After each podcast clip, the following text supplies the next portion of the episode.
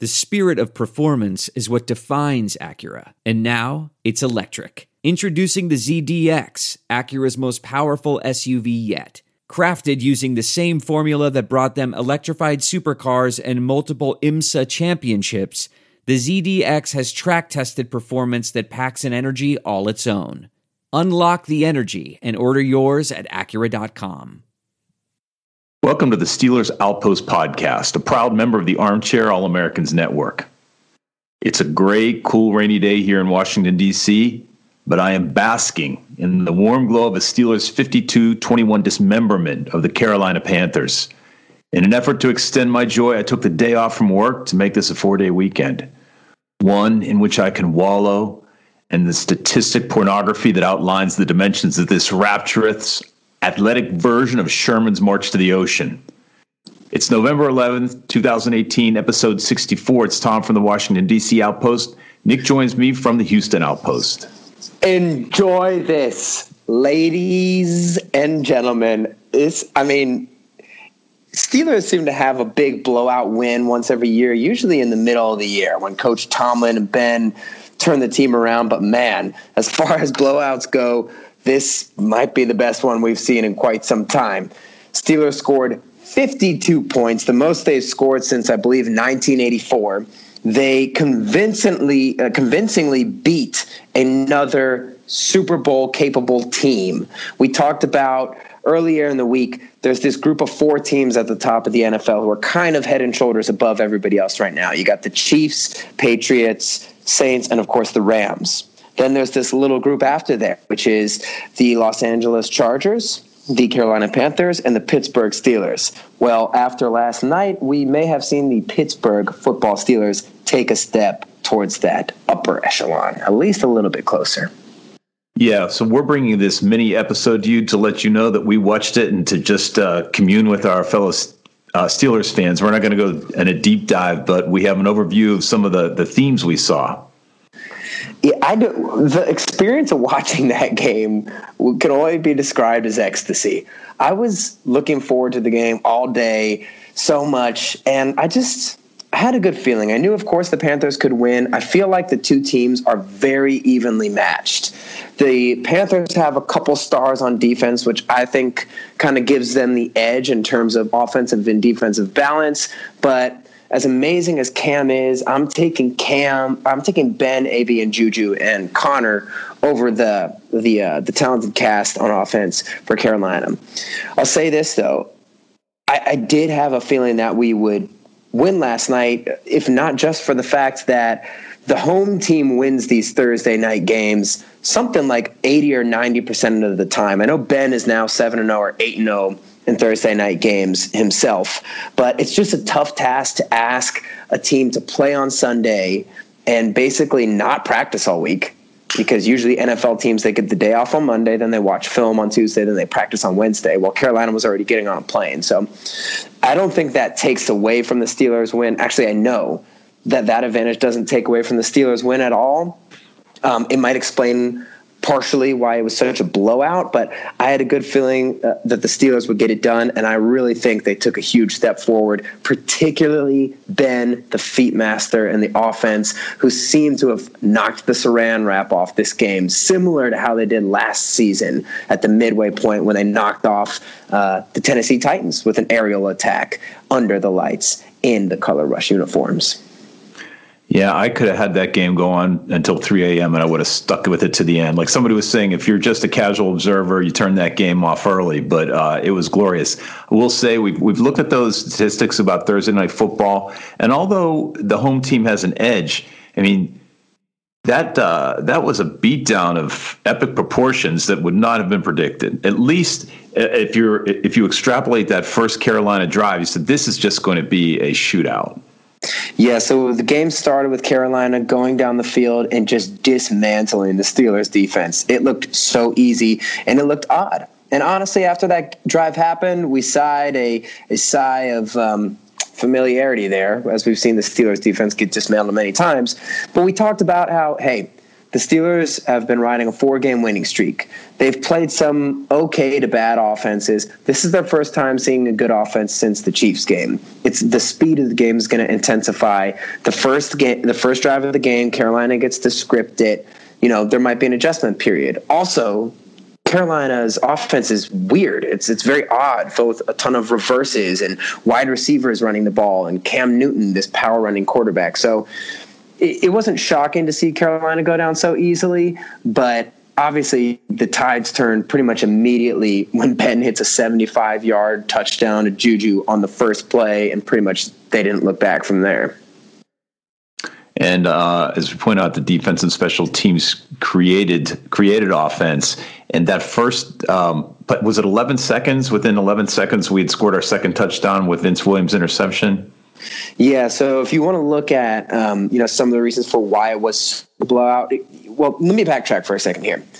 I, I want to tell the Steelers fans that I know we've been outlining the fact of the Thursday night, this, that, or whatever, but at the end of the day, this was a great win over a high quality opponent. I think obviously the Steelers' best win of the year kind of goes without saying, but nine times out of 10, you're not going to blow out the Panthers like that. I mean, you're not going to blow out almost any team like that. But the Steelers were going to win this game either way because after that first drive that Carolina had, the Steelers' offense was almost perfection. And what you were just saying about the defense and special teams, well, the right after the Steelers scored that play to Juju, Carolina got the ball back and they tried to run a naked bootleg in their own end zone with Cam Newton, which is to say, a naked bootleg for anybody who doesn't realize it is like you fake a run play to want to like the left side, which is what they did. And it's a stretch run play that you're trying to fake. You're trying to make it look like you're handing to Christian McCaffrey so he can go up the, the left sideline. And in that case, oftentimes you won't block the defensive end on the other side, which is TJ Watt, because if you're running the ball, he's not going to be able to run down Christian McCaffrey from the other side of the field.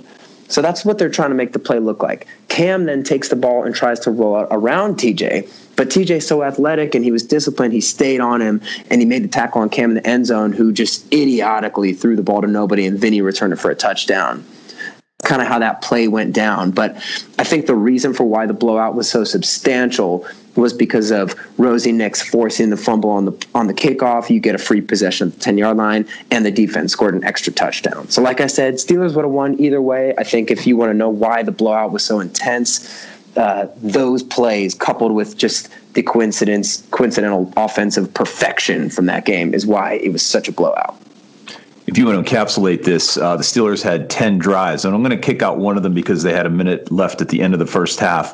Out of 10 drives, we scored seven times. It's unbelievable.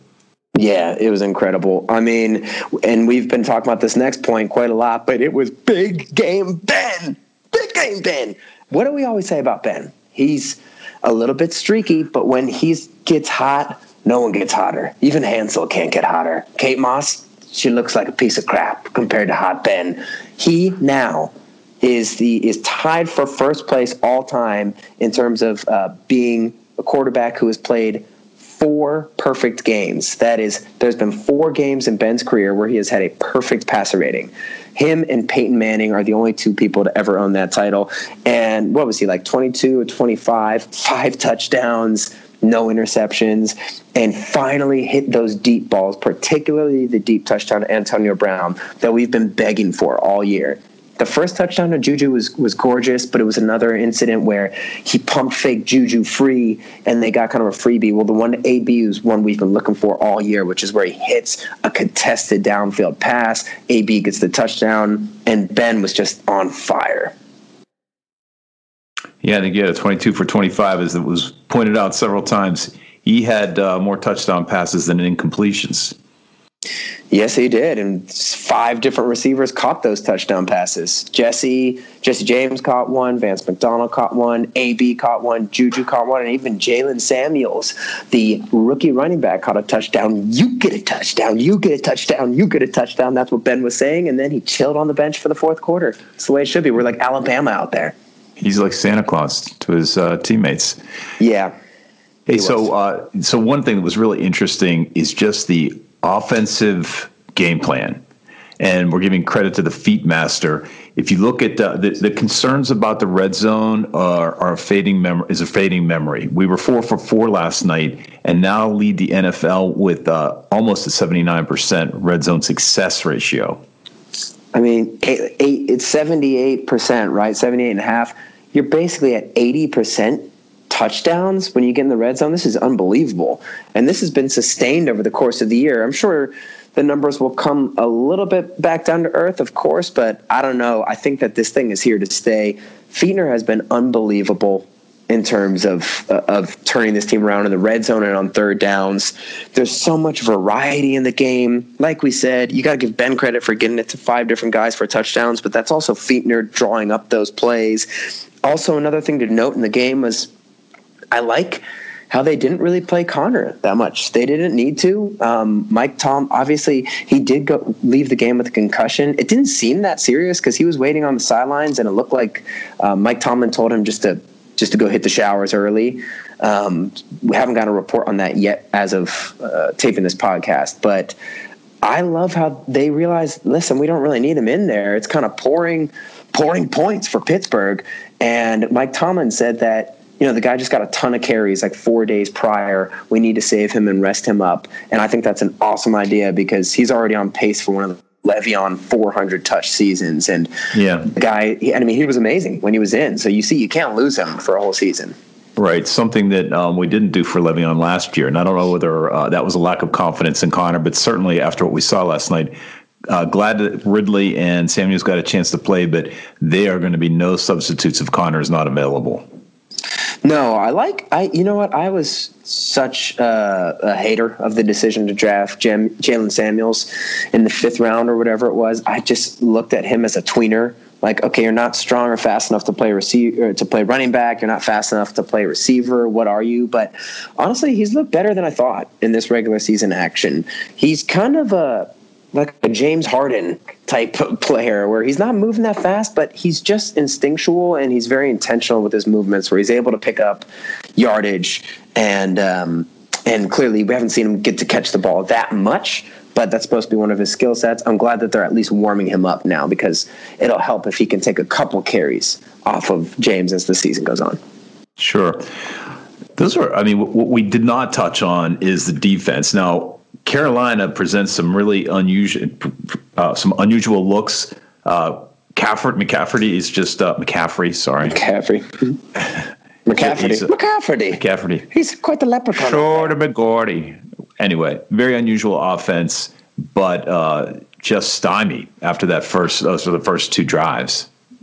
Yeah, the first drive was was bad, but like I said, I do give them a pass on that. And there were some times when Carolina was moving the ball, but you got to give the Steelers credit because the pressure was unbelievable. And yes, Carolina did have a banged up offensive line, like some of these other teams have. Cleveland, Baltimore, they've all had banged up lines. But hey, so do the Steelers with Gilbert out and Feiler in nicely, five sacks, and I think you saw some breakout performances from a couple guys. Last year at this time of the season, Le'Veon and Ben had really slow starts to the season, and then they both broke out. Well, last night I think you saw Ben and Cam Heyward break out because he was busting into the backfield to go after Superman all night. Busting into the backfield. that should be his memoir. Well, look, we're not. We we good. just wanted to give you a taste. We're going to get deeper into both the offense and more focus on the defense uh, when we take our when we send our show out next Monday. Just want to let you know we watched along with you. The other good news and two pieces of related news. We placed again our two MyBookie bets. We won the first half. I mean, look at this, people. The spread was three points that was almost a fait accompli. We bet the uh, Steelers would be ahead at half by more than three and win the game by more than three. I'm not wishing that I had bet $500. But anyway, way ahead on that betting. And on our fantasy team, we own the Boz, and our opponent this week owns Conner. How, how, how much better could that have been set up? You would have presumed that Conner would have destroyed us, but uh, in fact, they were almost even. Boz with seven extra points and a field goal. Conner got taken out of the game early with about what sixty five yards rushing. Man, he looked good when he was in there. But yeah, who, who would have thought that the kicker is actually going to outscore the running the superstar running back who like I don't know if he leads the NFL in touchdowns, but he's up there. I mean, the, he did it off of pure extra points because we were scoring so many touchdowns. By the way, I think everyone agrees. Like we said last week, would like to see Boz knock the saran wrap off too with a long kick. He attempted and made his first 50 yard field goal of the season, yeah. so everything was going right for the Steelers. Yeah. Hey, so any anything before we sign off here, Nick? We know we just wanted to give everybody a taste. Yeah, I just last thing I want to say is I want to keep building off the themes we've been talking about throughout the year. Last week we said that this team is starting to play a lot better. There's an identity forming in terms of uh, an offense that is very multiple and shape shifting, and a defense that is holding people to field goals and, and hopefully starting to get more turnovers. And we said that there's still upside if they reduce the penalties. The Steelers could maybe you know, escalate a little bit more. Well, guess what? They only had one penalty. If Ben can go from, you know, average Ben to turning it back to superstar Ben, then those are some things that can contribute to maybe the Steelers catching up with that big group of four at the top of the NFL. Well, both of those things improved. Cam Heyward played better. We know we're not going to score 52 points every game, but listen, man, I still go back and watch highlights of Ben six touchdowns back to back against Indianapolis and the Ravens. I still watch Antonio Brown highlights while I'm planking for 15 minutes at a time as he stretches the ball across the end zone on Christmas Day to defeat the douchey Ravens. Still watch those things. So this is one to remember. And at the same time, I don't think it's totally an anomaly. I think the Steelers are gearing up for for uh, the rest of the season. Hey, like I said, we'll be recording our next show this weekend, probably on Sunday. There's time for you to let us know what you think, questions you want us to talk about, your own perceptions, and uh, your own prognostications for the season. Hit us up on Twitter at Steelers Outpost. Leave us a note on our website, SteelersOutpost.com, or shoot us an email at SteelersOutpost at gmail.com. Until this weekend, uh, thanks for listening. Go Steelers. Okay, bye bye. There are some things that are too good to keep a secret like how your Amex Platinum card helps you have the perfect trip. I'd like to check into the Centurion Lounge. Or how it seems like you always get those hard to snag tables. Ooh, yum. And how you get the most out of select can't miss events. With access to the Centurion Lounge, Resy Priority Notified, and Amex card member benefits at select events, you'll have to share. That's the powerful backing of American Express. Terms apply. Learn more at americanexpress.com slash with Amex. We're driven by the search for better. But when it comes to hiring, the best way to search for a candidate isn't to search at all. Don't search, match with Indeed. Leveraging over 140 million qualifications and preferences every day, Indeed's matching engine is constantly learning from your preferences. So the more you use Indeed, the better it gets. And listeners of this show will get a $75 sponsored job credit to get your jobs more visibility at Indeed.com slash match. Just go to Indeed.com slash match right now and support our show by saying you heard about Indeed on this podcast. Indeed.com slash match. Terms and conditions apply. Need to hire? You need Indeed. I want to tell you a story. It's a story about a scandal, broken relationships, gossip, rumors, money, corporate rivalry, and a broom. A performance enhancing broom.